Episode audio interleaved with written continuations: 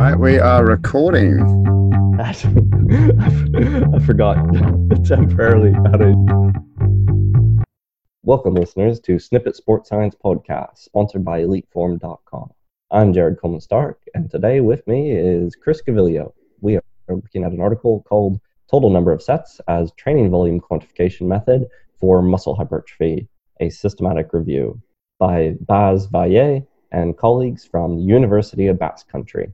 This is quite a, a, nice way of looking at how to quantify training volume, I think, because, you know, traditionally we look at uh, parameters such as training intensity, you know, expressed as a percentage of one repetition maximum, and also just training volume, um, you know, sets times reps times load lifted to get some form of tonnage. And obviously, the main challenge with training volume is its quantification. A good quantification method should imply similar muscle gains that match training volume, independent of other training variables, including intensity, training, frequency, rest between sets, movement velocity, exercise order, etc.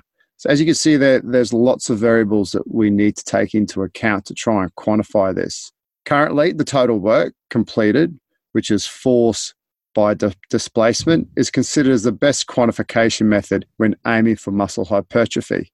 However, given the difficulty to evaluate total work for each muscle group, other methods have been proposed as an alternative to quantified training volume. And as I said earlier, it's the classic volume load, which is sets times reps times kilograms. And that's potentially is the most used one in scientific literature at the present. The main advantage of using volume load is it's considered many training variables, as I mentioned earlier, although the total number of sets may differ between different training programs matched for this training volume. This contrasts with previous research, which suggests that similar muscle gains can be achieved when an equal total number of sets are completed close to muscle failure, independent of the number of repetitions and weight used. Here, I'm going to emphasize once again, it's the total number of sets completed close to muscle failure. And that's going to be an important theme in this whole systematic review. And just as a side note, you know, they said it's quite hard to actually calculate total work. As you, as Jared and I have spoken about before, we, we're actually sponsored by eliteform.com, and this is not a direct reason why we selected this. Is that's actually a function that they've now got on their system because they're using a camera system. They can actually monitor the distance that the bar travels and actually calculate work, which is quite an interesting parameter that they've been able to get into their system. Excellent points, Chris.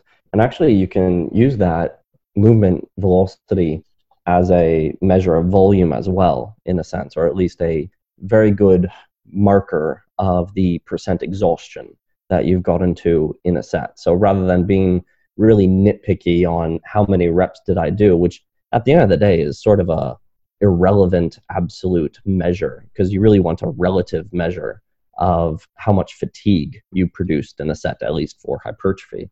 And one of the best ways to be able to do that, as long as you're controlling for maximum velocity intent in a lift, is what velocity do you get down to within a set. So, you know, if you get to say 0.3 meters per second on a particular lift, you know that you've achieved a certain level of fatigue within that set. So, just back to the article here, the aim of this review was to analyze training programs with different arrangements of number of sets, repetition range, and training frequency to determine whether assessing the total number of sets is a valid method to quantify training volume in the context of hypertrophy training. Did you want to just speak uh, for a moment just about the inclusion criteria, about how they selected the studies?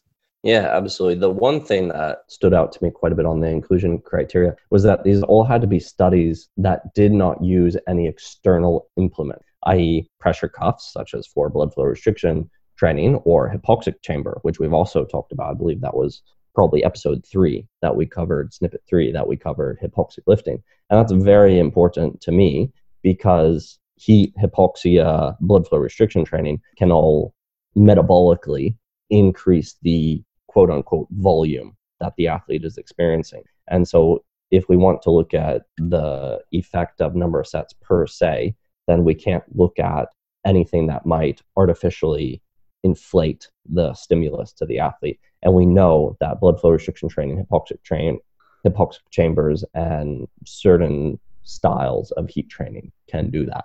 With respect to the studies selected, they looked at an initial collection of about two and a half thousand studies. And then after re- removing different articles and duplicates, 27 studies were determined to be potentially relevant to the topic based upon the information contained in what they were looking at, of which only 14 studies met the inclusion criteria.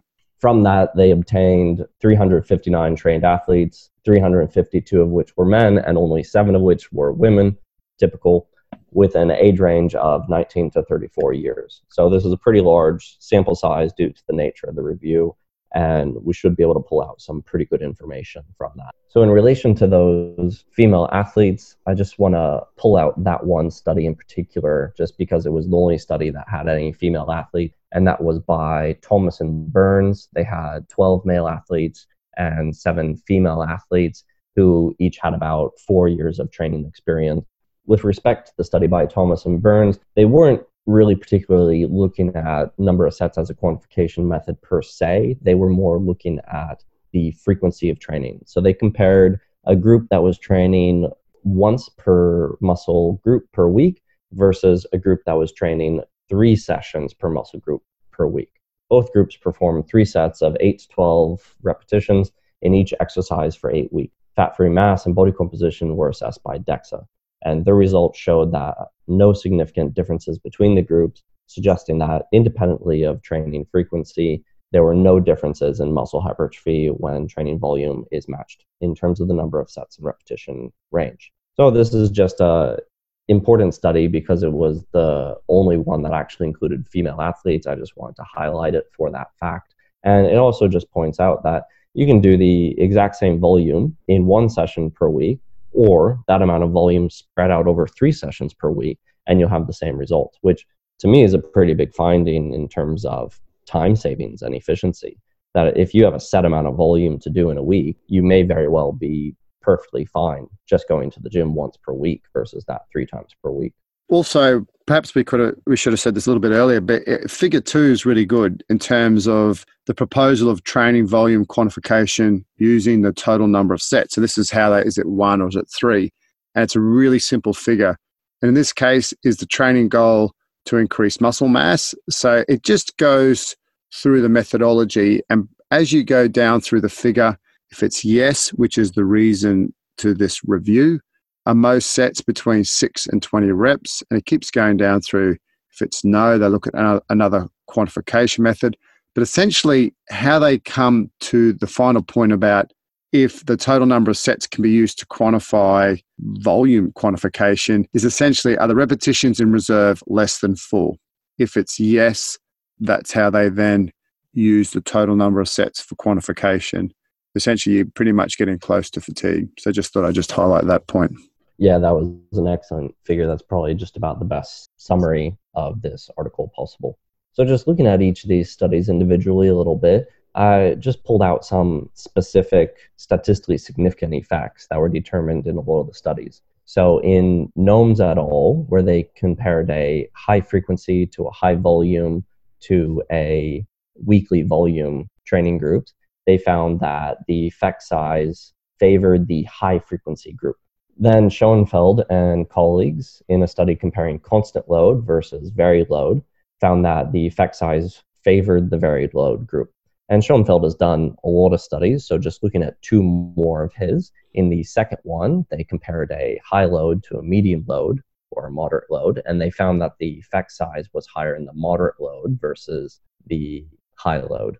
And and their final third study here, they compared a low load to a high load, and of course, they found that the effect size was higher in the high load group. In a final study that found statistical significance by you and colleagues, they compared a high frequency to a high volume to a weekly volume group, similar to that first study I noted.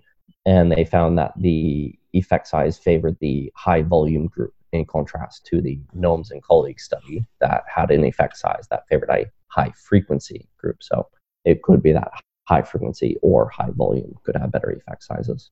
I think a nice way to summarize the findings from this review is actually to go straight into the discussion because they actually go quite into quite a bit of detail with respect to each different variable in terms of volume and frequency and so forth.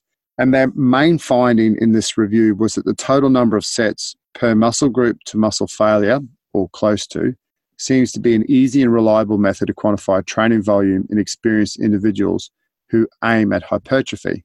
This review also showed that other variables such as training frequency per muscle group, training intensity, and repetition range do not alter the results provided when the total number of sets are matched. And it may be necessary for us to have experienced athletes when we use sets as a quantification method, because with less experienced athletes, they may not be able to consistently obtain a relatively equal set you know, among beginners, one set might vary pretty drastically from another set.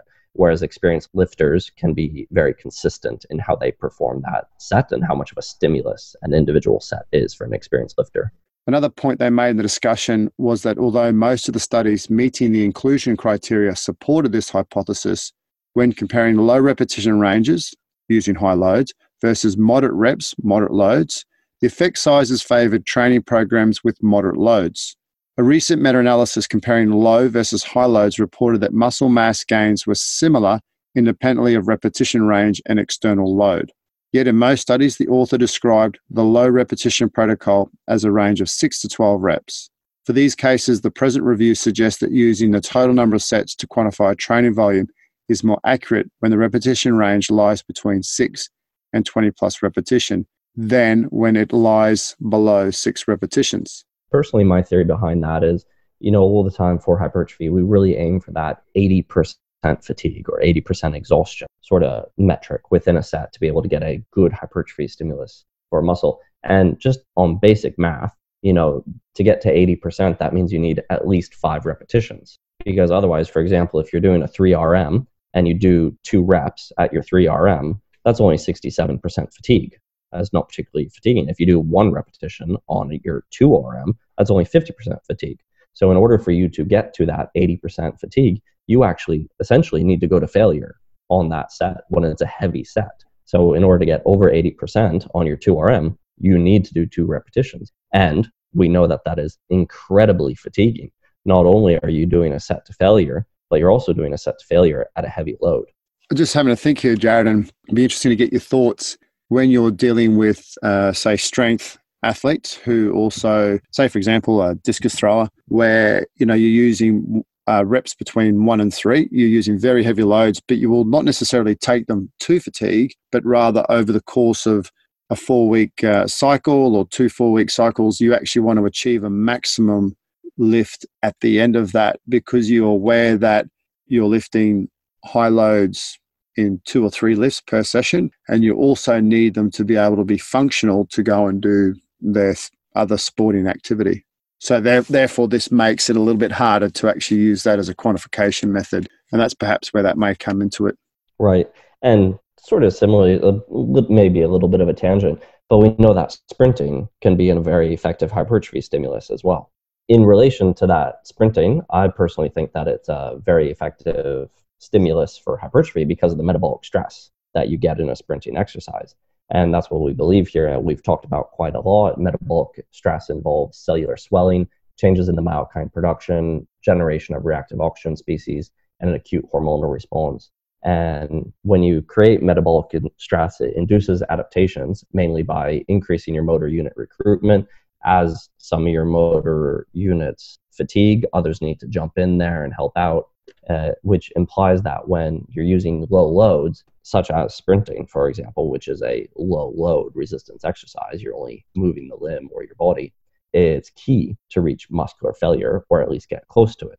And that's why we do sprints in that manner as well. This all suggests that when comparing different training protocols or quantifying training sessions with a wide range of repetitions, sets must be close to muscle failure. So that's three or less reps in reserve. However, although performing sets to failure can potentiate muscle mass gains, doing it in a systematic way may be detrimental at a neuromechanic, so that's the force generation capacity and hormonal level. That's the cortisol and the testosterone alterations. Therefore, to optimize training quantification using the number of sets, it is recommended to take into account close sets to muscle failure.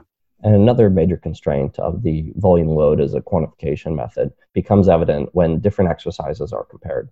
For example, if we use volume load to compare leg press and squats at an equivalent relative intensity and using the same number of sets and repetitions, such as to failure, then the total tonnage and thus total weight will always be higher for the leg press because you can simply move more in a leg press than a squat.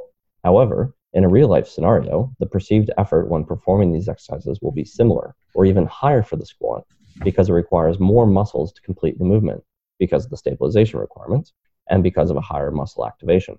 Therefore, when the goal is to compare training loads at different times of season and the recommended exercises vary, then volume load may not be the best choice for training volume quantification. In addition, according to Amirthalingam and colleagues, when certain training volume is achieved, there are no further muscular gains. So you only have to do so much. You know, sometimes in my own training, I always reflect upon what I do, and or certain athletes, when they get to a stage where they may not actually be making big shifts, and you know, we use different methodologies such as heat, for example, of ways to, I guess, get those one percent in changes. Is, is that when you're lifting high loads, it, it's hard to keep pushing above that limit. Um, and so it just made me just think about that, saying like, you know, if we're not getting change in certain athletes, you know, perhaps we're not getting that high end stimulus because it's just difficult to do. Yeah, very true. Yeah, anyway, so yeah, back to your practical application. So the results of this review suggest that counting the total number of sets to or near to failure per muscle group can be an optimal strategy to quantify training volume in experienced athletes aiming at hypertrophy. Once again, this is hypertrophy. More specifically, the total number of sets can be used when the rep range lies between around 6 to 20 plus repetitions. Athletes and coaches can use this method to monitor the increasing load throughout a training mesocycle, as well as to compare training loads between different training blocks in an easy and reliable way. This approach requires further development to assess whether specific numbers of sets are key to inducing optimal muscle gains and may help to guide experimental inquiries into hypertrophy. However, just once again, from that practical point of view, it's easy. You can actually look at in these certain training blocks that how many sets are you doing to failure, or in particular, you know that you want to be achieving a certain number. And that's probably another way of looking at saying, right, over this week or over the mesocycle, we want to ensure we're achieving X number of sets to failure per muscle group because we want to be eliciting that change. And if we're not moving forward, we're probably not going to make those gains. Excellent summary, Chris. Thank you. I remember when I saw this article come out, I think it was June or July last year, 2018. I think pretty much ever since then, for any of my volume training, I've mostly just used sets. This is just so convenient. Yeah, it's right. it, it is convenient. And I guess it's nice to look at it this way because you know sometimes we think about overcomplicating things and to go back to a, a simpler way of looking at our training, I think, is always quite important as a reflection process. Right. I think between this article and that other article that was saying something along the lines of you want about 80% fatigue for hypertrophy stimulus, I think for pretty much all of my uh, volume based training, I've had those two concepts in mind that achieve a certain level of fatigue and do a certain number of sets. And that's pretty much all you need in a volume based session. And it's it's just much easier to keep track of and makes you focus on what actually matters in your lifting. Yeah it's a good point there.